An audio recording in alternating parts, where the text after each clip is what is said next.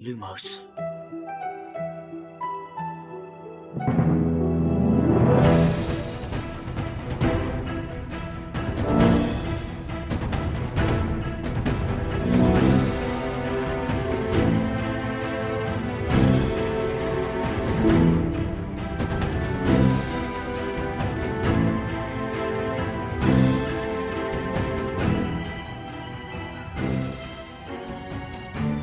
سلام، اینجا پادکست لوموس، کاری از سایت مرکز دنیای جادوگری و سایت دمنتور. من خشایارم. سلام بچه‌ها. سلام، من شادیم.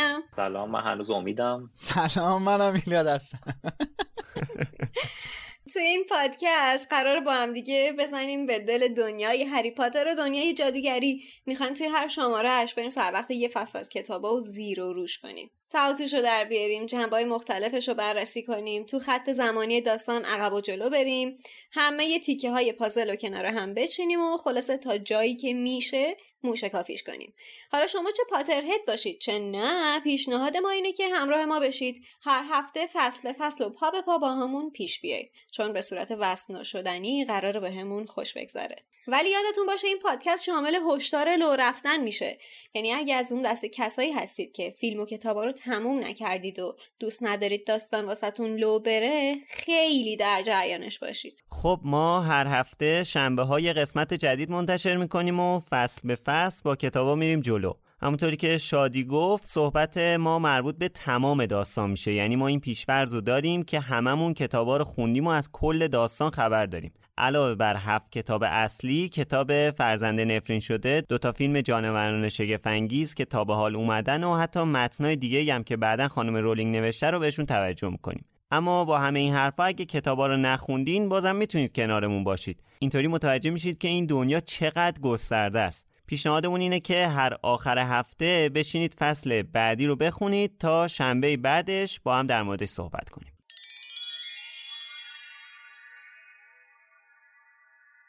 اسپانسر این قسمت از پادکست لوموس فروشگاه فانتازیو. فانتازیو مرجع ارائه محصولات دنیاهای فانتزیه، از جمله دنیای جادویی هری پاتر. When you're ready to pop the question, the last thing you want to do is second-guess the ring. At BlueNile.com, you can design a one-of-a-kind ring with the ease and convenience of shopping online. Choose your diamond and setting. When you find the one, you'll get it delivered right to your door. Go to BlueNile.com and use promo code LISTEN to get $50 off your purchase of $500 or more. That's code LISTEN at BlueNile.com for $50 off your purchase. BlueNile.com, code LISTEN. I'm Sandra, and I'm just the professional your small business was looking for. But you didn't hire me because you didn't use LinkedIn Jobs. LinkedIn has professionals you can't find anywhere else, including those who aren't actively looking for a new job, but might be open to the perfect role, like me. In a given month, over 70% of LinkedIn users don't visit other leading job sites. So if you're not looking on LinkedIn, you'll miss out on great candidates, like Sandra. Start hiring professionals like a professional. Post your free job on linkedin.com/people today. Hey, I'm Ryan Reynolds. At Mint Mobile, we like to do the opposite of what Big Wireless does. They charge you a lot, we charge you a little. So naturally, when they announced they'd be raising their prices due to inflation, we decided to deflate our prices due to not hating you. That's right. We're cutting the price of Mint Unlimited from $30 a month to just $15 a month. Give it a try at mintmobile.com/switch. $45 up front for 3 months plus taxes and fees. Promo rate for new customers for limited time. Unlimited more than 40 gigabytes per month slows. Full terms at mintmobile.com. سایت فانتازیو حدود 1000 تا محصول مرتبط با دنیای هری پاتر داره، مثل نامه هاگوارتس با اسم و آدرس اختصاصی، نقشه غارتگر و شال و کلاه‌های گروه‌های هاگوارتس، هودی و تیشرت و ماگ و قاب موبایل و کلی محصول چاپی دیگه هم با طرح‌های هری پاتری دارن. دوست دارید چوب دستی یکی از شخصیت‌های داستان رو داشته باشید؟ کافیه یه سر به بخش چوب دستی‌های جادویی سایت فانتازیو بزنید.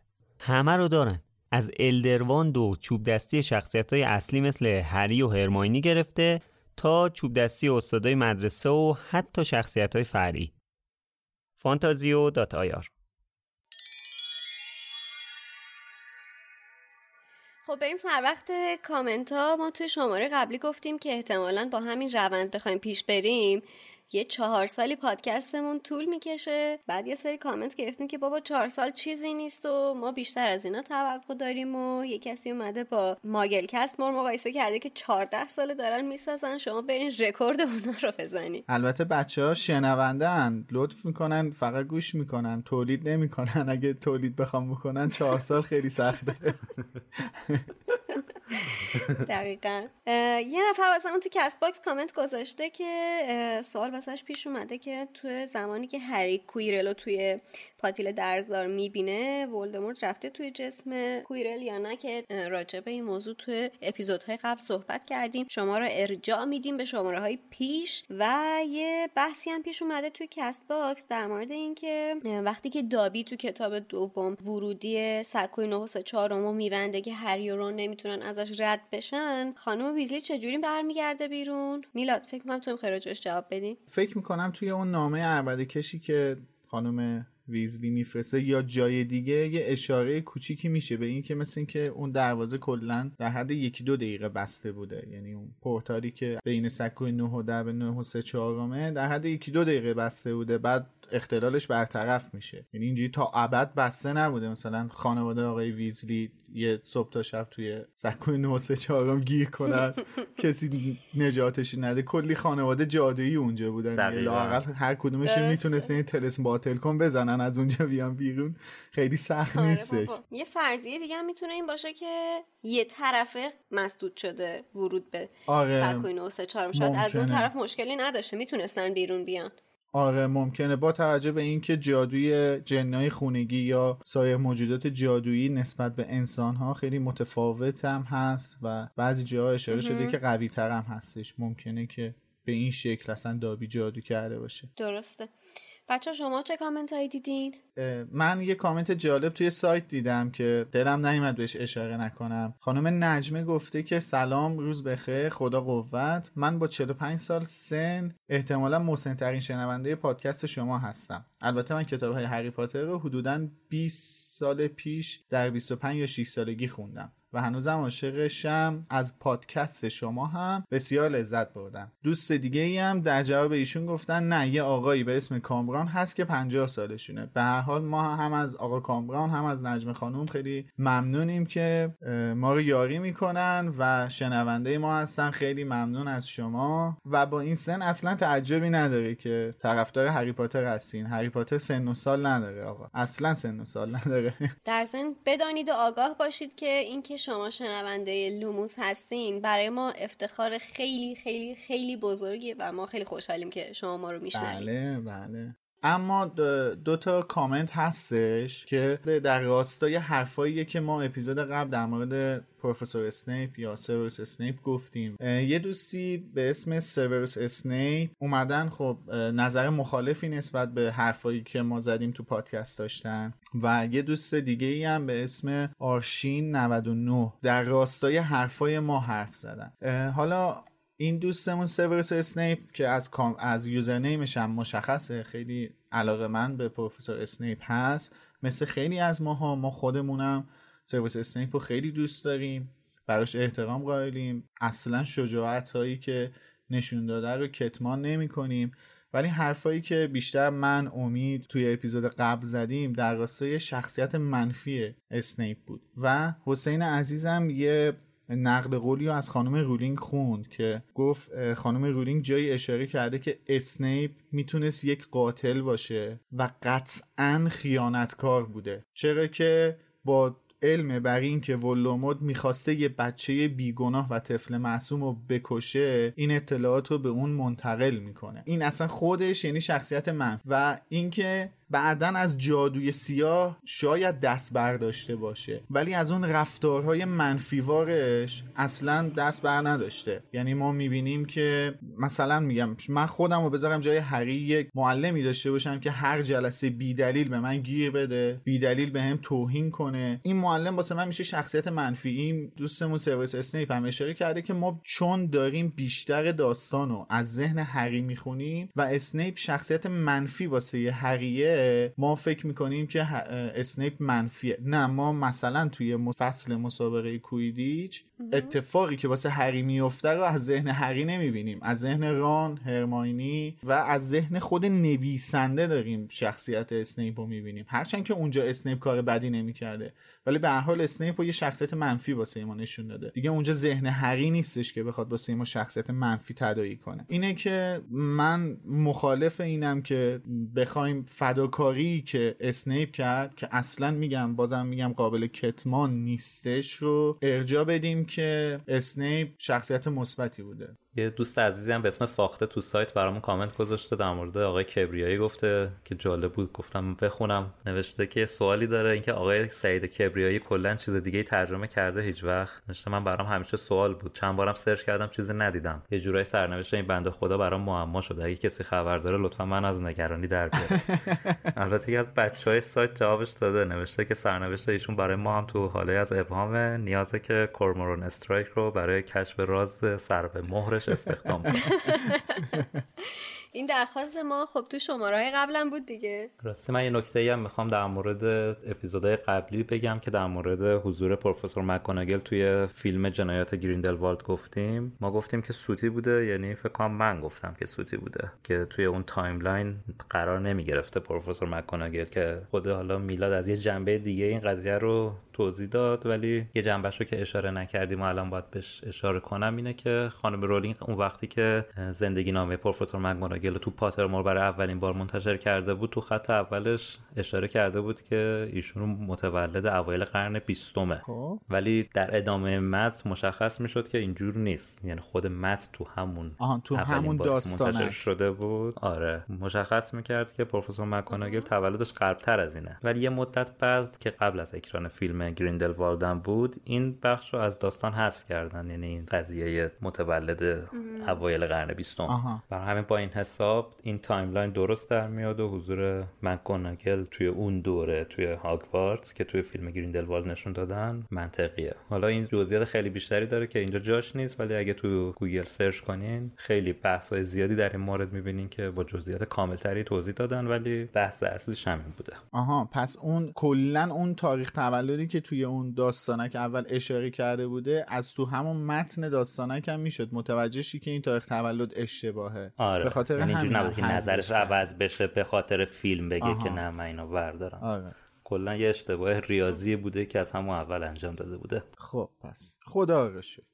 به هر حال ما از حضور پروفسور مک‌گوناگل تو هر جایی در هر بحثی خرسند میشیم. احسنت.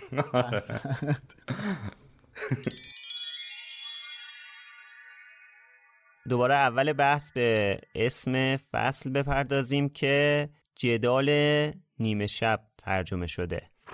یه مسئله که هست توی اسم انگلیسیش از عنوان دوئل استفاده شده. بله. و خب توی ادامه هم از کلمه دوئل استفاده شده، ولی خب اینجا یه ذره داستان فرق میکنه دیگه توی این ترجمه. آخه اگه مترجم می‌خواست دوئل رو کلا استفاده نکنه بعداً هم نباید میگفت دوئل، ولی وقتی کل فصل نوشته دوئل من نمیدونم چرا عنوان فصل رو دوئل نذاشته. آخه ببین بعضی از کلمه ها توی فارسی، حالا برعکسش معمولا بیشتر هست، ولی بعضی از کلمه ها توی فارسی یک کلمه انگلیسی تو دو جا دو معنی متفاوت داره. بزرگترین نمونش آخر کتاب هفته که همون کلمه always که هم اسنیپ میگه هم لیلی میگه این آلویزو، ولی مثلا واسه اسنیپ بعد بنویسی تمام مدت، ولی واسه لیلی بعد بنویسی همیشه. به نظر اینجا فرق داره، چون به معنی واقعی کلمه وقتی دوئل در نیمه شب تو این فصل اتفاق افتاده، عنوان فصل هم دوئل نیمه شب دیگه. ولی حالا به قول تو اونجوری هم میشه بهش نگاه کرد و معنی نیست که حالا بگیم اشتباهه. بعدم حالا واژه دوئل یه چیز عجیب غریب نیست تو زبان فارسی، یعنی تقریبا همه ما میدونیم که دوئل یعنی چی. دوئل یه مبارزه دو نفره است، دو نفر سر یه چیزی با هم دیگه مبارزه‌ای میکنن. حالا کانسپت‌های مختلفی داره ولی واژه عجیب غریبی نیستش تو فرهنگ فارسی. جدال زیادی کلیه به نظر من برای جایگزین کردنش با دوئل. خب بریم وارد این فصل بشیم، چرا؟ چون که یه جورای ورود ما به دنیای جادوگری. ولی واقعا این فصل ورود ما به معمای اصلی داستانه. حالا کار بینر. خب تو این فصل بیشتر روی شخص Hiring for your small business? If you're not looking for professionals on LinkedIn, you're looking in the wrong place. That's like looking for your car keys in a fish tank. LinkedIn helps you hire professionals you can't find anywhere else, even those who aren't actively searching for a new job but might be open to the perfect role. In a given month, over 70% of LinkedIn users don't even visit other leading job sites. So start looking in the right place. With LinkedIn, you can hire professionals like a professional. Post your free job on linkedin.com/people today. Everyone knows therapy is great for solving problems, but getting therapy has its own problems too, like finding the right therapist, fitting into their schedule, and of course, the cost. Well, BetterHelp can solve those problems. It's totally online and built around your schedule. It's surprisingly affordable too. Connect with a credentialed therapist by phone, video, or online chat, all from the comfort of your home. Visit BetterHelp.com to learn more and save 10% on your first month. That's BetterHelp, H-E-L-P. شخصیت پردازی هرمیونی کار شده. حالا ما در مورد هرمیونی صحبت کردیم قبلا، ولی میشه بازم یک کم دیگه صحبت کرد. مطالب دیگه هم تو این فصل هست که بهش میپردازیم. بیشتر به جنبه منفی هرمیونی پرداخته نویسنده، باز هم اینجا، با وجود اینکه اون موقعی هم که هرمیونی برای اولین بار اومد به اندازه کافی منفی بود با اون رفتارهایی که انجام میداد و حرفایی که میزد. البته منفی خیلی کلمه گنده‌ایه، باز به هر حال جمع منفی داره دیگه. نمیدونم، شاید نتونیم دقیقاً برچسب منفی رو بچسبونیم بهش. درسته که کمی هرسی بازی بود بعضی از کارهای هرمیونی توی این فصل، ولی خب بعضی‌هاش هم واقعاً از روی مسئولیت پذیریش میومد. ببین، بیا اینجوری به قضیه فکر کنیم. من اینجوری بهش نگاه میکنم. بقیه چیزایی که در مورد هرمیونی خوندیم بذاریم کنار. حتی پایان بندی هرمیونی توی این فصل با یه جمله طلایی تموم میشه که یکی از معروف‌ترین دیالوگای هرمیونیه که میگه بذار از رو بخونم، که میگه حالا خیالتون راحت شد، نزدیک بود هممون رو به کشتن بدین، از اونم بدتر ممکن بود هممون اخراج بشیم. یعنی حاضر بمیره ولی اخراج نشه. خیلی خوبه این جمله.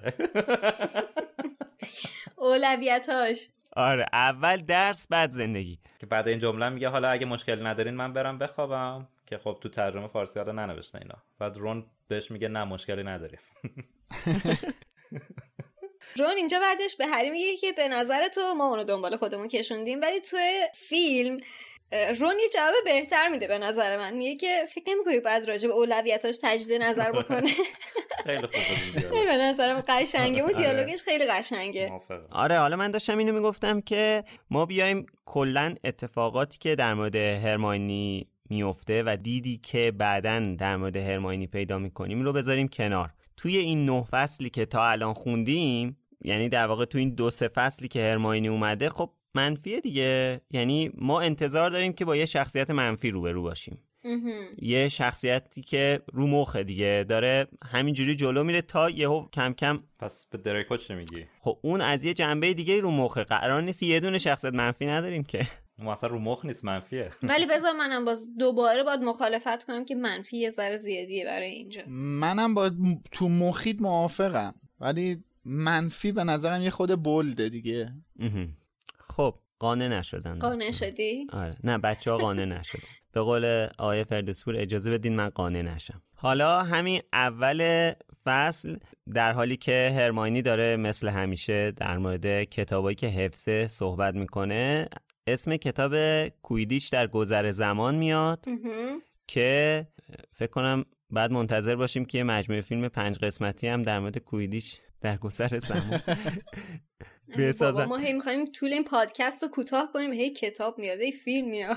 آره، حالا این کتاب رو خانم رولینگ، حالا نمیدونم اول این کتاب رو خانم رولینگ نوشته یا اول کتاب جانوران شگفت‌انگیز و زیستگاه آنها، اینو راستش من نرفتم چک کنم. من فکر میکنم دوتایشون با هم تو ایران اومد. حالا خانم رولینگو نمیدونم، ولی دوتایشون فکر میکنم با هم تو ایران منتشر شد. 3 تا کتاب دیگه اگه اشتباه نکنم کلاً که مجزا از کتابای هری پاتر خانم رولینگ چاپ کرده مرتبط با داستان. یکیش همون جانوران شگفت انگیز و زیستگاه آنها، یکیش کویدیچ در گذر زمان، و یکی هم که قصه‌های بیدل نقال بود. توی این فصل یه جورایی رقابت‌ها شکل میگیره. گریفیندور و اسلیترین رو شروع میکنه روبروی هم گذاشتن، و اتفاقاتی که بین هری و دریکو میفته این مسئله رو بیشتر میکنه. این کارایی هم که دریکو میکنه باعث میشه که هری برای اولین بار اون حس قهرمان بودنش رو حس کنه. دوباره در مورد همون مسئله‌ای که توی چند اپیزود قبلی گفتم که هری به حسای غریزیش توجه میکنه و یه موقع‌هایی واقعا برای یک سری کارا رو برای دفاع از یه سری افراد دیگه انجام میده که مثلا فکر نمیکنه که حالا داره قوانین رو زیر پا میذاره یا داره چیکار میکنه. مهم اینه که در واقع با اون آدمی که بقیه رو اذیت میکنه مخالفت کنه.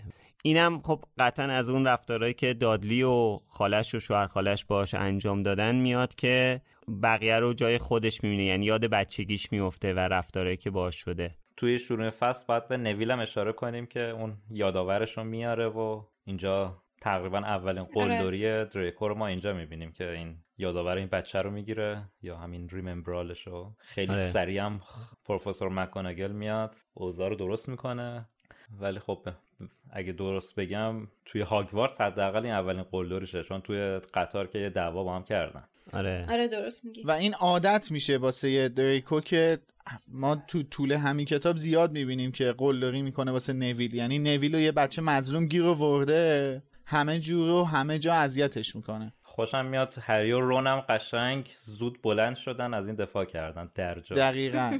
قشنگ تیم بندی کردن ها. زنگ آخر وایسادم مدرسه. دقیقاً رونم خوب پشت هری وای میسته. آره. طبق چیزایی که تو اپیزود 6 خودت گفتی خشایا که هری دوست خوبه، اینجا رونم ثابت میکنه که واقعاً یه دوست خوبه واسه هری. آره. همه جا پشتش در میاد، ازش حمایت میکنه، مخصوصاً جلو مالفوی. خیلی زود دوستای خوبی شدن. دقیقاً چون دید هری جلوی مالفوی از رون حمایت کرد اون شکلی، اینم یه جورایی یه حس تعصب نسبت به هری دیگه پیدا کردش، مخصوصا جلو دریکو. بعد از اینم میریم سراغ خانم هوچ و کلاس پروازش. البته خانم هوچ یا مادام هوچ پروفسور نیست، برای همین بهش میگن خانم هوچ. اینجا هم باز دوباره از مجموعه سوتی‌های نویل یه اتفاق دیگر رو شاهدش هستیم که پرت میشه بالا، با مخ میفته زمین، یه بلا سر خودش میاره که البته تو فیلم خیلی بلای بیشتری سرش میاد. ولی آره بچه واقعا چرا انقدر بلا سرش میاد؟ چون اینم دست خودش نبوده که فکر کنم تا چرا چه اتفاقی براش افتاد واقعا. الان که در مورد خانم هوچ صحبت کردیم یا مادام هوچ صحبت کردیم، من یه چیزی هم اضافه کنم که حالا من نمیدونم فیلم بازیگرای فیلم یکو واقعا چه تیمی بودن که انتخاب کردن، ولی خانم زویی وانامیکر که نقش مادام هوچو بازی کرده واقعا هم گیریمش هم اون حالت چهره و چشماش خیلی نزدیکه به این توصیفی که خانم رولینگ همینجا به مادام هوچ میکنه. موهای جوگندمی و چشای کهربایی و آره. بچه یه نکته‌ای هم هست، وقتی که وارد کلاس پرواز میشن بچه‌ها میبینن که 20 تا جاروی پرنده تو ردیف چیده شده. حالا این چه یه فرضیه‌ای من تو ذهنم شکل گرفت، اونم اینه که خب الان گروه گریفیندور و اسلیدرین هستن دیگه. بله. بعد از اونجایی هم که میدونیم که خوابگاه پسرا 5 نفره است، حداقل تو ورودی هر اینا شاید بتونیم اینو بسط بدیم که بگیم هر ورودی هر گروه 10 نفر میگیره، مجموعاً 40 نفر، هر گروه 10 نفر، 5 نفر دختر، 5 نفر پسر. شاید بتونیم همچین چیزی رو نتیجه بگیریم که اینجا مجموعاً میشن 20. آره. بعد به نظر من خیلی عادلانه است. حقوق برابر، ورودیای برابر، دنیای جادوگری. آخه ببینید یه فاکتور مهمیه شما داری اینجا جابجا میکنی. کلاه گروه بندی اصلاً به این شکل گروه بندی نمی کنه. من اصلا جسارت نمی کنم کلا گروه بندی رو. ولی میگم گروه بندی شاید داره برای مثلا یه سری جایگاه رو پر میکنه. من بعید میدونم اصلا به شکل ظرفیت مانند باشه. چون اینجوری نیستش. اگه یه مثلا شما فکر کن مثلا ظرفیت گریفیندور پر شده بود، هری هم که جز آخرین نفره گروه بندی شد، بعد هی هم میگفت من میخوام برم گریفیندور، بعد مثلا کلا میگفت برو بابا گریفیندور پر شده، جا نداریم باید بری اسلیترین. گریفیندور پر بابا جا نداره بعدی. یعنی دیگه قشنگ مسیر زندگی هری پاتر یه چیز دیگه میشد. یکی این فاکتور رو داریم فراموش میکنیم. دو این که دخترای ورودی امسال 3 نفرن تو گروه گریفیندور، هرماینی گرینجر پرویتی پتیل و لاوندر براون. باشه. چرا کمن بدبختا؟ همین سه نفرن. یعنی 5 تا پسرن، 3 تا دختر، 8 تا ورودی. ما میتونیم بگیم که 12 نفر اسلیترینیه. 5 تا پسر و مطمئنین الان؟ بله آره. 5 تا پسرن. دین، نویل، هری، ران و شیمس. و هنوز چند ساعت نگذشته دوباره هری و دریکو دوباره با هم دعوا میکنن سر بله قلوری دوباره دریکو و این دفعه هری دیگه صداشو میبره بالا. آره واقعا یه شجاعت خوبی برای مقابله با بیعدالتی انگار داره هری. اونم گفتم به خاطر مسائلی که توی بچگی براش اتفاق افتاده، به خصوص تو مدرسه خیلی اذیتش کردن، قشنگ انگار این دفعه توی فضای دیگه‌ای، توی یک اون جبهه اون طرفی قرار گرفته و میتونه انگار همه عقده هایی که از رفتارهای دادلی پیدا کرده رو میخواد سر دریکو خالی کنه که حقش هم هست، واقعا حق دریکو. حالا دوباره سر کله خانم هرمیونی پیدا میشه که تا هری میخواد دفاع کنه از نویل، هرمیونی چی میگه این وسط؟ البته راست میگه ولی چه خوب شد که حرف هرمیونی رو گوش نداد بابا، وگرنه متوجه استعدادهای بچه نمی‌شدن به این زودی. واقعا. بعدم یه چیز دیگه‌ای هم که اینجا هستش، بی‌تربیت بودن مالفویه. یعنی کاملا یه بچه بی‌تربیت لوس نونور عوضی آشغاله. دقیقاً. ایزی. بچه خوبی نیست. منظورش اینه که بچه خوبی نیست.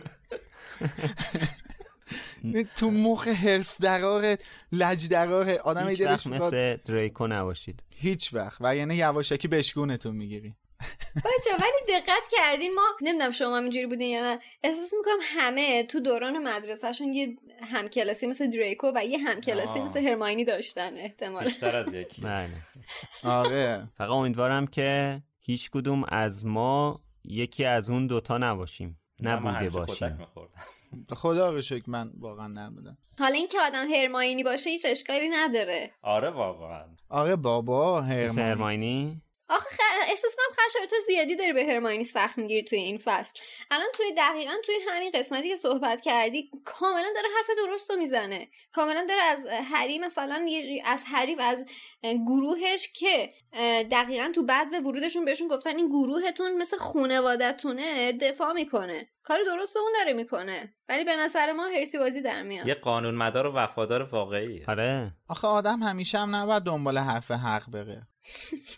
ببخشید. حرف حق بره. خب اینجوری که هری رو داری زیر سوال میبری. نه دیگه، میگه هرمیونی حرف حق زدش که درست هم میگه، حرفش درسته. کار حق رو در اصل هری کرده، حرفی ولی آره هرمیونی زده قانونی بوده. نه بحث اینه که همیشه رفتار درست نتیجه درست نداره، بعضی موقعا رفتار غلط نتیجه درستی رو به بار میاره. همیشه نباید با اون رفتار درسته مثلا جواب چیز. الان چجوری میخواست با رفتار درست جواب مالفوی بده؟ الزاما رفتاری که تو چارچوبا تعریف شده لازم نیست کاریو پیش ببریم. آره اینجا هری خارج از چارچوب وارد شد و به حقم وارد شد، از یه مظلومم واقعا دفاع کرد. آره و موفقم شد، آخرش هم که به نفع شد. میتونست ولی به ضررش باشه.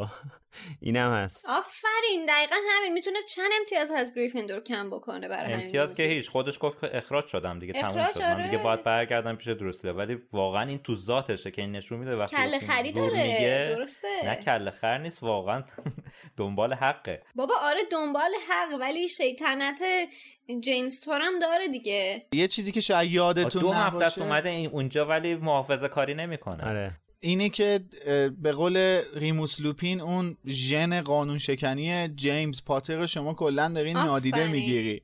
آره. خب آفرین. ببین من موافق اینم که قانون شکنی داره میکنه، ولی اگه هری اونجا از نویل دفاع نمیکرد و جلوی اون بولی اون قلدری دریکو نمیگرفت، دیگه این یه چیز چجوری بگم، دیگه این هر روزه میشد. یعنی دریکو میومد پشت تابلو بانوی چاق وای میساد، هر سری نویل میومد بیرون با یه چماق میزد تو سرش. بعدش هم که جیمز بیشتر برای سرگرمی شاید قانون شکنی میکرد، ولی این اکثر جاها واقعا خواسته که از یکی دفاع کنه. بچه خیلی خوبه خودش.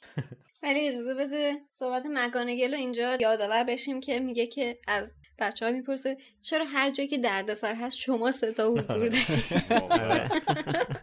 چقدر این جمله واقعا چرا همیشه باید هری از ظلم از مظلوم دفاع کنه؟ آره رون گفت به خدا پروفسور من 6 ساله دارم این سوالو از خودم میپرسم. بعد اینم یادمون باشه که دامبلدور چند بار به هری تاکید میکرد که شباهت‌هایی با تام ریدل داره، به خصوص هی تاکید میکرد دامبلدور سر شکستن قوانین و خب هری هم که یه بخشی از تام ریدل و همراهش داره دیگه. اینم هم جیمزشه هم اون دقیقا. سویه جیمزشه هم سویه تامشه. و حالا میرسیم به اولین تجربه پرواز هری در هاگوارتس. این تیکه که در واقع هری برای اولین بار پرواز میکنه و متوجه میشه که بدون آموزش یاد داره که چطور پرواز کنه چقدر حس خوبی داره. انگار خودش یه استعداد درونیشو کشف میکنه اتفاقی. من خودم هر سری این تیکه رو میخونم یاد نامه لیلی به سیریوس میفتم که هری توی یک یادگارن مرگ پیداش میکنه و میبینه که لیلی اونجا به سیریوس از سیریوس تشکر کرده که برای هری جارو اسباب بازی فرستاده و هری باهاش پرواز میکنه و ذوق‌مرگ میشه. و یعنی میخوام اینو بگم که تو عکس هم هست. آره تو عکس هم هست. باری که الله میخوام اینو بگم که این بچه اصلا انگار از بدو تولد استعداد انجام این کارو داشته دیگه، یعنی تو خونش بوده، با توجه به اینکه خود جیمز هم کویدیچ باز خیلی ماهری بوده. خب حالا توی اوج این حس خوب هری بود که سرکله خانم مکگوناگل پیدا میشه با اون قیافه عصبانی که آدم فکر میکنه هیچ چیز دیگه میومد همین الان اینو بردار ببره بذاره تو قطار.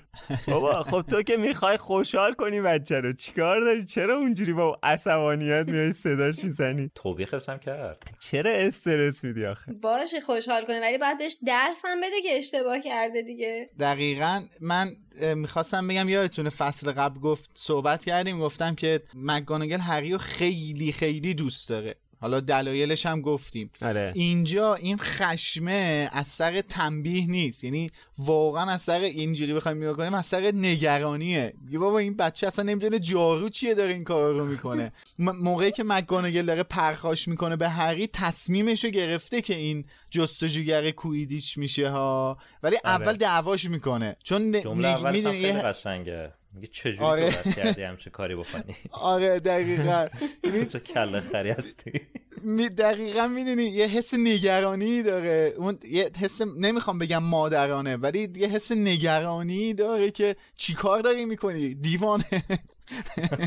چقدر دوست داشتنیه واقعا، فوق العاده است. ولی خب یه اتفاق خوبم میفته دیگه اینجا که اینجوری باش برخورد میکنه. اون طرف مالفوی و کراب و گویل فکر میکنن که اوه اوه اوه این دیگه فاتحش خونده شد، در صورتی که بعدن میخوره تو پوزشون. آره حالا ظاهر رو حفظ میکنه ولی تو دلش داره قند آب میشه قشنگ.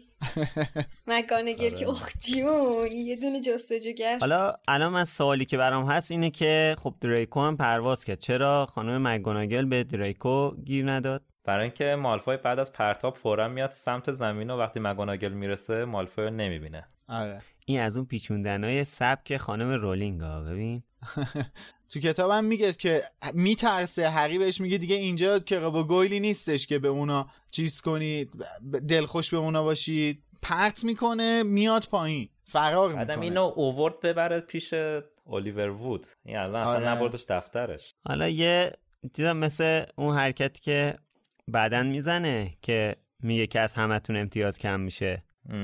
آره مثلا یه همچین حرکتی میتونست برای دریکو هم بزنه. البته امید که الان گفت بود من اینو اشاره کنم، من تشکر میکنم از آقای کبریایی، یه جا از پانویس درست استفاده کردن و وود رو توضیح دادن تو کتاب که وود به معنی چوبه. دقیقاً تنها جایی که پانویس گذاشته و زحمت پانویس رو کشیده همینجا بوده. آره و پانویس ویراستار هم نیست، پانویس خود نویسنده است چون واو نداره. حالا این بحث وود مطرح شد، این مکگوناگل میره دم کلاس فلیتویک بعد میگه که مثلا وودو میتونم یه چند لحظه. Even when we're on a budget, we still deserve nice things. Quince is a place to scoop up stunning high-end goods for 50% to 80% less than similar brands. They have buttery soft cashmere sweaters starting at $50, luxurious Italian leather bags, and so much more. Plus, Quince only works with factories that use safe, ethical, and responsible manufacturing. Get the high-end goods you'll love without the high price tag with Quince. Go to quince.com/style for free shipping and 365-day returns. قرض بگیرم یه همچین چیزی میگه. میتونم وودو یه لحظه ببرم بیرون. بعد واکنش هری جالبه که میگه وود شاید یه ترکه بود که پروفسور میخواست مثلا اونو باهاش تنبیه کنه. بچه بیچاره رو این چه بلاهای سرش آوردن که تا کجا ذهنش میره. خیلی جالب بوده تیکش. هر چیزی رو احتمال میده. واقعا فکر کرده مکگوناگل میخواد فلکش کنه مثلا. آره دقیقاً. حالا معلوم نیست مگه مثلا توی مدارس بریتانیا همچین چیزی هست، یعنی مثلا خانم رولینگ که معلم بوده داره انتقاد میکنه به سیستم آموزش بریتانیا، معلوم نیست.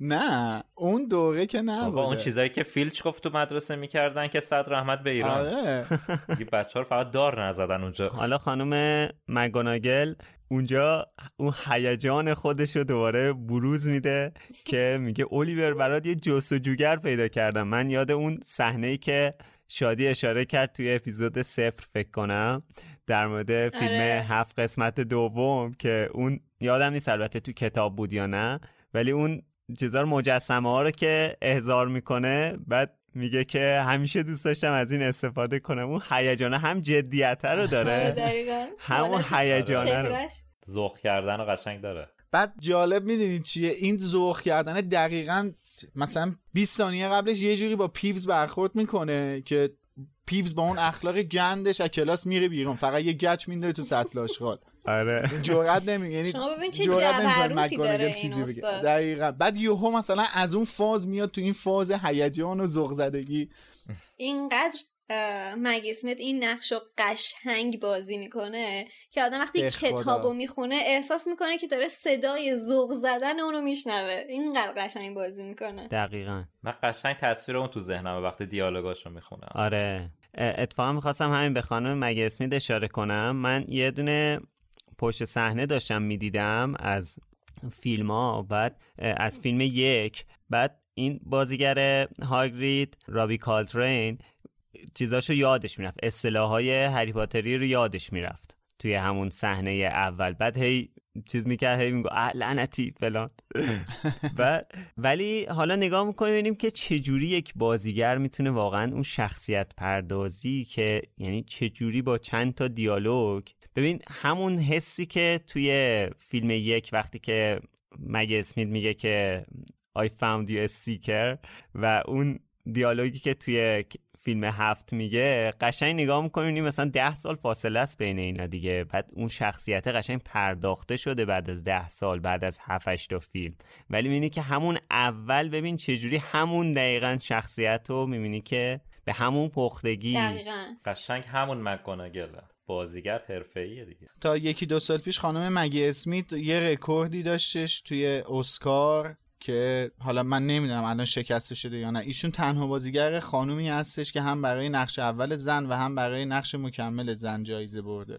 چه جالب. آفرین. آخه فوق‌العاده است. من هر فیلمی ازش دیدم معرکه است. تا 1-2 سال پیش این رکورد رو داشتن، حالا نمیدونم الان شکسته شده به دست کسی دیگه، یعنی کسی با ایشون اومدن که یه همچین عنوانی رو کسب کنن یا نه. ولی تا 1-2 سال پیش که خیلی فوق‌العاده دوستش دارم من. شما داونتاون ابی رو دیدین؟ من خیلی دوست دارم که داونتاون ابی رو ببینم اتفاقا. وای وای اصلا تو نمیدونی چقدر زیبایی نقشو بازی میکنه. گرچه که من قبول، یعنی عقیده دارم که به پای پروفسور مک‌گوناگل نمیرسه، به پای نقش پروفسور مک‌گوناگل، ولی فوق‌العاده است تو این سریال، فوق‌العاده است. بعد البته خانم مگی اسمیت تنها بازیگری بود اگه اشتباه نکنم که سابقه فیلم بازی کردن با دنیل رادکلیف رو داشته دیگه. بله. واسه فیلم بله بله بله. توی فیلم دیوید کاپرفیلد. این خب فکر کنم خیلی تاثیر مثبتی هم داشته. انقدر این دوتا شخصیت با هم آمیختن که آدم از مک‌گوناگل صحبت میکنه برای دفعه دومه که این اتفاق افتاد. ما 3 دفعه در مورد مک‌گوناگل صحبت کردیم، 2 دفعهش رفتیم در مورد مگی اسمیت.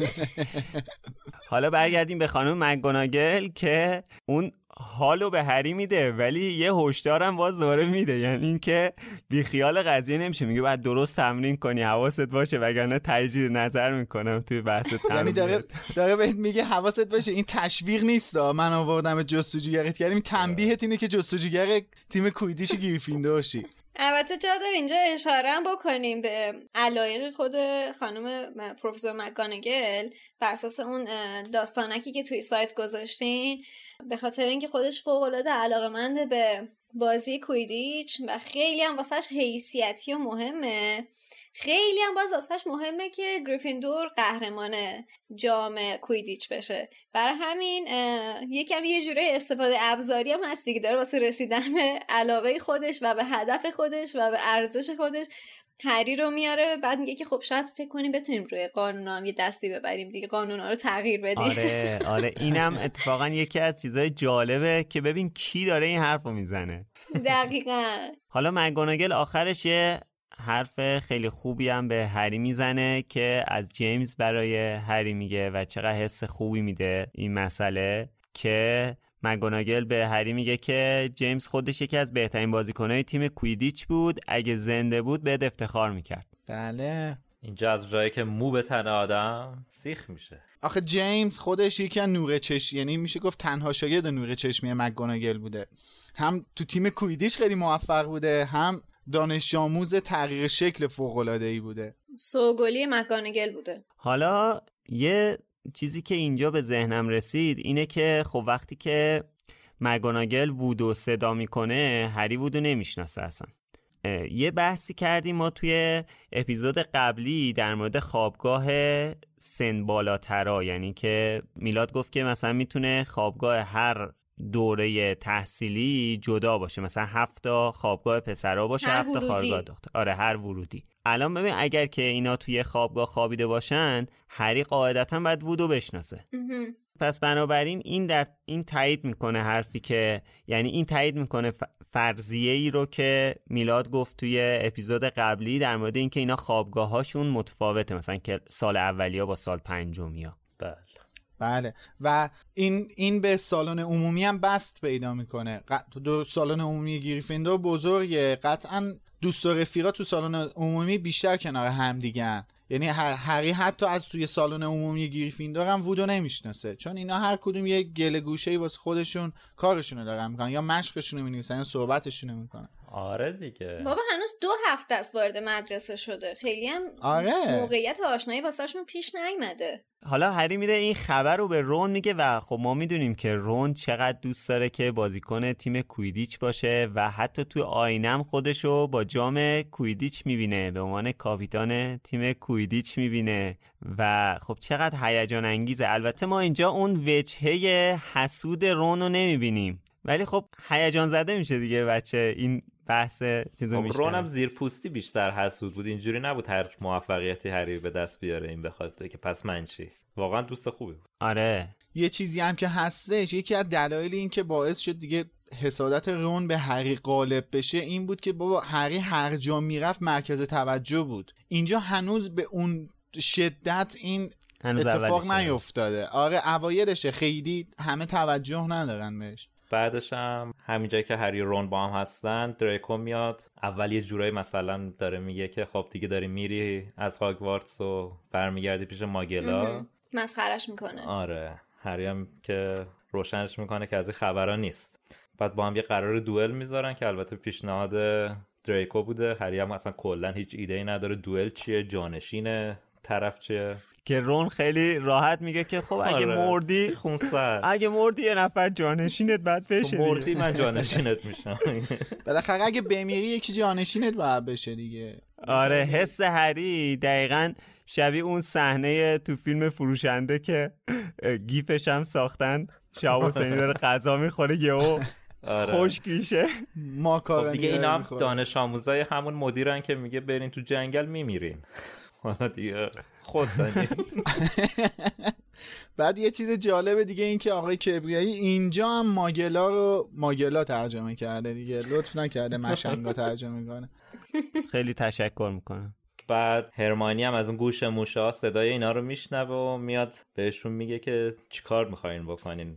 فکر کردین من میذارم باز چه غلطی میخواین بکنین؟ دیگه اینجا رو میتونیم به هرماینی حق بدیم که با تازه اومدین مدرسه میخواین دوئل کنین و از اینجاست که واقعا فصل جالب میشه. بابا آخه اصلا تو چقدر فضولی، به اون چه ربطی داره؟ خب دقیقاً هم هری هم یه جا نمیدم حالا کجاشه میگه به تو چه؟ به تو مربوط نیست. نه هری میگه که هری نوشته هری باور نمیکرد که کسی بتواند آنقدر فضول باشد. آره یه جا هم بهش میگه به تو مربوط نیست، یه جا بهش میگه به تو مربوط نیست. آره شب بهش میگه شب نیست، همین اینجا سر میز بهش میگه به تو مربوط نیست. آره شبم اونجایی که هرماینی میگه که به پرسی گفتم. آره دیگه هرس واقعا آدمو درمی. آقا دیگه حالا باشه به پرسی چیکار داری؟ ولی قشنگ مشخصه که هرماینی زوم کرده ببینه اینا چیکار میکنن، چون وقتی شبم میاد دنبالشون که ببینه کجا اینا. از همینجاست که اکشن فصل شروع میشه، خیلی جالب اتفاقایی که از این به بعد رخ میده. از همینجا شوهر آینده‌شو انتخاب میکنه. کلا رابطه رون و هرماینی توی از این فصل هم حتی نگاه میکنیم، چه حالا توی فصل سفری از سکوی 934 اونجا جالبه. کلا رابطهشون جذابه، یه موقع‌های بحثاشون خیلی میرفت رو مخ، یعنی واقعا دیگه آدم خسته میشد از این چی میگید با هم دیگه دارید الکی بحث میکنید 90% مواقع. ولی من حقو به هرماینی میدم. به به اینجا که دیگه قشنگ یه جوری دعوا کردن دیگه. اونجا که شب هرماینی میاد سراغشون، رون میگه تویی برگرد به خوابگاهت، برو دنبال کارت تو مایا. آره که اینم میگه من به برادرت میگم و اینا. حالا جالبه همین آدمی که اومده جلوی اینا رو بگیره، همین چند ماه بعد وقتی که نویل میاد جلوشون وای میسته، اون نویل رو خشک میکنه. حالا تو سر بحث هرماینی هستیم، من یه چیزی هم از حسین بگم که در مورد هرماینی گفته، کلا شخصیت پردازی هرماینی گفته، یادآوری کرده بودش که منم بگم هرماینی و رولینگ بر اساس شخصیت کودکی خودش نوشته که بقیه به چشم خوره درس بهش نگاه میکردن و دل خوشی ازش نداشتن. هری رو هم به خاطر کودکی خودش عینکی کرده. نکتای کنکوری آقا حسین. من اینو اضافه کنم که خانم رولینگ تو بچگیش ککومکم زیاد داشته رو صورتش، احتمالا اونم رونم از روی همون برداشته. احسنت، اصلا بعید نیست. واقعا خب همینه، نویسنده ها هر بخشی از وجودشون رو توی شخصیتاشون بروز میدن دیگه. ای جان. حالا البته من از همه علاقمندان به هرماینی عذرخواهی میکنم، واقعا یعنی خانم رولینگ اینقدر رو مخ بوده موقعی که بچه بوده.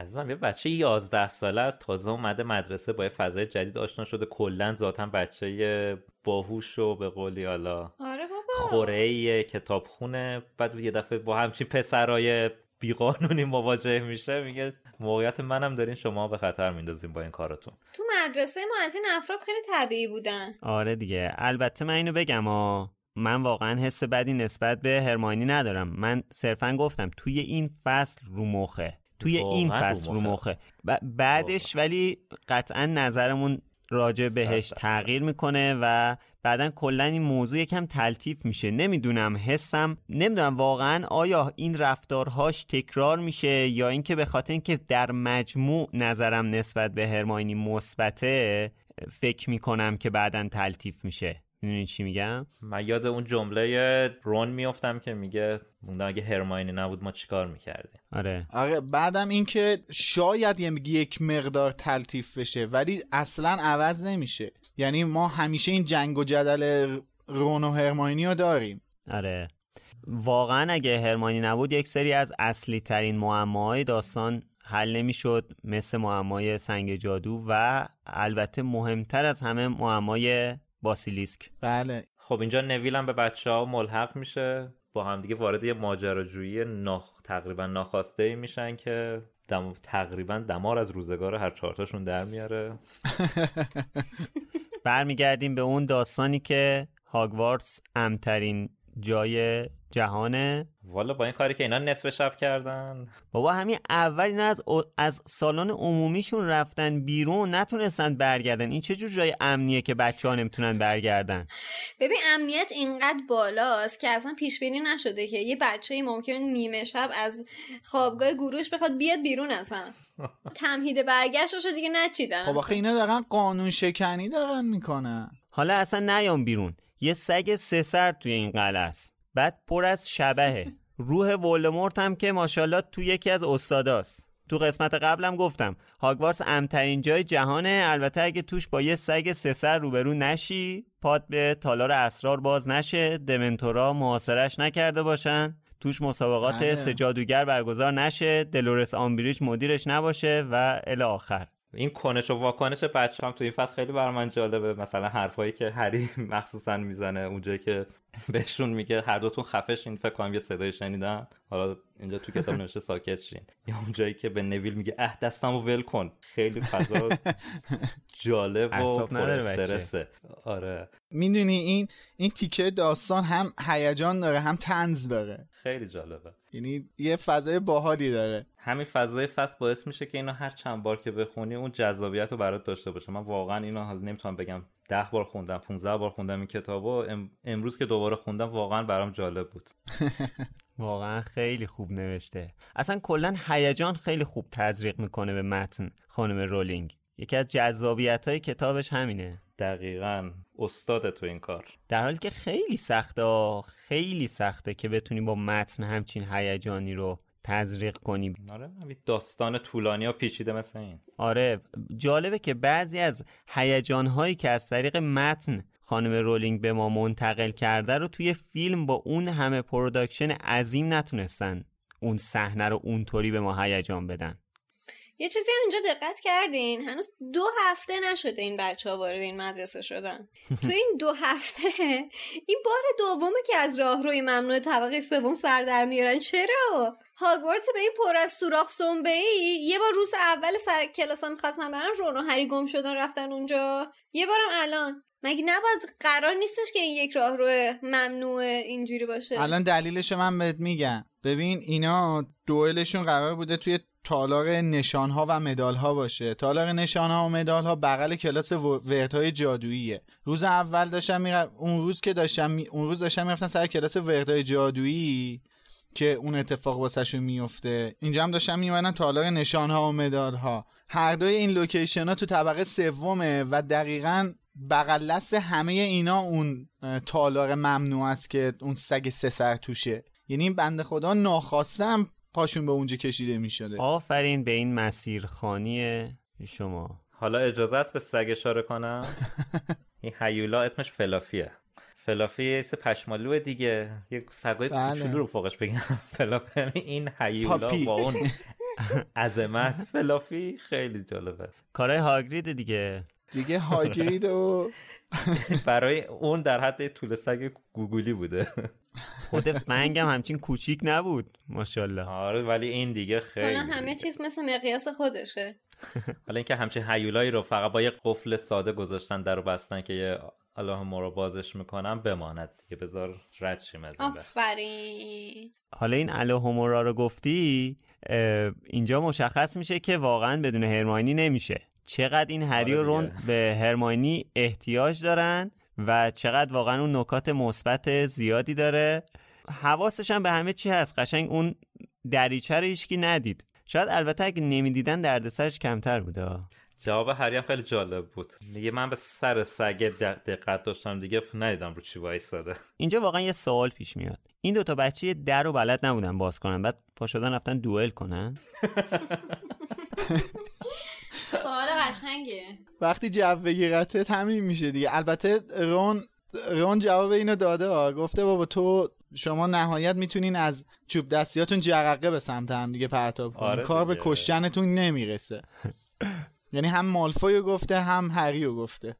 و یه چیز جالب، یه نکته جالب، همین آلاهومورا که بودیم تو کتاب اشاره میشه که هرمیونی چوب جادوی هری رو قاب میزنه و این تلسمو میگه که قفل باز میشه میرن تو. این از اون نکته هاستا. آره دو تا نکته است اینجای داستانیم، دو تا نکته است من بگم. یکی اول خانم نوریسه. درست اپیزود قبل در مورد خانم نوریس خیلی کلی صحبت کردیم و توضیح دادیم، ولی یه داستانک جالب خانم رولینگ داره که ما داستانکش رو توی، البته نظره بیشتر، با ترجمه حسین توی مرکز دنیای جادوگری گذاشتیم به اسم مانوس‌ها. اینو بخونید چون خانم نوریس یکی از این مانوس‌هاست و اینا حیواناتی هستن که به طرق مختلف نیازهای یک ساحره رو رفع میکنن و میشه گفت خانم نوریس از معدود مانوس‌هایی هستش که نیازهای یه غیر جادوگر رو داره برطرف میکنه. مانوس منحوسیه هر چیزی که هست. آخه اصلا مانوس‌ها گفته که در واقع یه جور شیطانن که در قالب حیوان در اومدن. بله بله. بعد نکته دوم پیوز بود، یا همون به قول ترجمه کتاب سرای تندیس بعد اونوغ. اینجا ما واسه اولین باره که از پیوز دیالوگ میشنویم که مشخص از دیالوگاش چه موجود مرموز و شیطونیه و کلن از اذیت کردن و آزار دادن بقیه لذت میبره، مخصوصا سرایدار مدرسه. یعنی حتی سرایدار مدرسه همین آقای فیلچ هم کلن سر کار میذاره و باهاش بازی میکنه. همینجایی که در مورد پیوز حالا داری صحبت میکنی، بچه‌ها یه جمله به پیوز میگن که اون جمله رو کامل استاد ننوشته، دارن بهش خواهش میکنن که بهش میگن خواهش میکنن پیوز اگه ما رو لو ندی اتفاقی برامون نمیافته. اینو ننوشته. واه چرا؟ صلاح ندیده دیگه، میخواسته اتفاقی بیفته. ما اون حالت التماس بچه‌ها رو ما نبینیم. بچه‌ها کوچیک میشن، گناه دارن. اشتباهی دیگه هم کرده آقای که بیای تو این فصل کم نه. حالا که وارد بحث شیرین ترجمه شدیم، من اصلا دلم میخواد به یه اشتباه خیلی فاحش دیگه اشاره کنم. تو کتاب من صفحه 167 دقیقاً بالای اون سه تا ستاره نوشته، اونجاییه که مکگوناگل میادش جلوی دعوای هری و ران با مالفوی و کراب و گویلو میگیره، نوشته مالفوی این را گفت و همراه با کراب و نویل از سرسرای بزرگ بیرون رفت. فکر کنید دوتا با هم برن یه جایی هستن. من نمیدونم، یعنی اصلا خود خانم رولینگ این جمله رو بخونه سه بار خودشو میکشه. یعنی چه دلیلی داره که کراب و نویل با مالفوی باشه؟ همسایز بودن. ببین تنها موردش اینه که فارسی نوشتنش اینجای نون و گاف با هم چیز داره. اصلا با هیچ متر و معیاری نمیشه اینو مثلا ماله کشید، ببخشید ها، ولی واقعا شدنی نیست. خواهش میکنم واقعا شدنی نیست. میلاد همینجا که از ایراد ترجمه گفتی، دقیقا دو خط بالاترش هم همه جا آخه پروفسور ترجمه کرده، ولی اینجا الان که مگانگل اومده ازشون بپرسه چه خبر داستان از چه قراره، میگه که استاد مالفوی یادآور منو برداشته. چرا واقعا؟ اصلا این یک نواختی و این یک پارچگی ترجمه آقای کبریاییه. موج میزنه، موج، که من هلاک شدم. البته باز مثل ماگل و مشنگ جای دیگه هم بوده، من دیدم پروفسور استاد نوشته. بله کلن از ایرادات تایپی هم که چیزی نگم دیگه، یعنی سرشار از ایرادات تایپیه. آخه درست کردن دیگه. اول فصل که خیلی جالبه، دو بار کویدیچو پشت سر هم نشه. یعنی اگه بخوایم بخونیم نشه که او با صدای بلند گرولون میکرد که چرا دانش آموزان سال اول نمیتوانند عضو تیم کویدیچ بشوند. تو این فصل تاکید زیاد داشتن مثل دامبلدور که خب البته این چاپای جدید دامبلدور. این پانسی پارکینسون هم که خب اسمش توی تقریبا فکر کنم همه داستانا میاد، اسمش پانسی نیست، اسمش پنزیه. بله بچه ها اینجا هم که هرماینی از ورد آلهومورا استفاده میکنه، من فکر میکنم تو متن اصلی کتاب چک کردم میگه که فقط میگه آلهومورا، ولی اینجا تو ترجمه صلاح دونستن که بنویسن بازشو آلهومورا. دقت کردین؟ خواسته روشنمون کنه قضیه چیه. آره. حالا نه که مثلا بچهای آمریکایی و انگلیسی میدونن آلهومورا یعنی چی، بچهای ایران نمیدونن. آره ما هم خیلی خنگیم نمیدونیم که میخوان درو باز کنن. خب خب آخر فصلم یه اتفاق هیجان انگیز که میشه گفت افتاد اینه که هری فهمید اون سگ سه سر از یه چیز با ارزش داره محافظت میکنه و حد زد که همون بسته کوچیک و کثیفی باشه که هاگرید از بانک گرینگوتس ورداشته بود. قشنگ آخر فصل به سبک فوتبالیستا تموم میشه. آره. به خصوص این کتاب از همه بیشتر. یعنی خواننده میخواد مثلا بگه من این فصل رو خوندم دیگه برام استراحت کنم، ولی این جمله رو ببینه میگه ای بابا ما باید ادامه بدم. دقیقاً همینطوره. چه استراحتی آقا، استراحت نداریم، شما باید مدام بخونی. خب اینم از این فصل. ما همیشه منتظر دیدگاه‌های شما هستیم، پس حتما برامون بنویسید، توی بحث‌ها با همون شریک بشید، نکته‌هایی که اگه جا انداختیم رو بهمون بگید و زاویه‌هایی که ندیدیمشون رو بهمون نشون بدید. ما همیشه منتظر نظراتتون هستیم. لطفاً توی سایت برامون کامنت بذارین، توی برنامه‌های پادکست مثل کست باکس، اپل پادکست، اینستاگرام، تلگرام، توییتر، یوتیوب، آپارات، همینجور هی بیاین برامون کامنت بذارین. ایمیل هم میتونید برامون بفرستین به podcast@wizardingcenter.com. مرسی که لوموسو گوش میکنید و به بقیه معرفی میکنید. از علی خانی به خاطر آهنگاش تشکر میکنیم و از اسپانسر خوبمون فروشگاه فانتازیو هم تشکر میکنیم. مرسی. همونطوری که اول فصل گفتم و توی همه اپیزودا میگم، توی طول هفته آینده بشینید فصل 10 کتاب سنگ جادو رو بخونید تا شنبهش در موردش با هم دیگه صحبت کنیم. خسته نباشید بچه‌ها. خدا نگهدار. خداحافظ. خسته نباشید. تا بعد.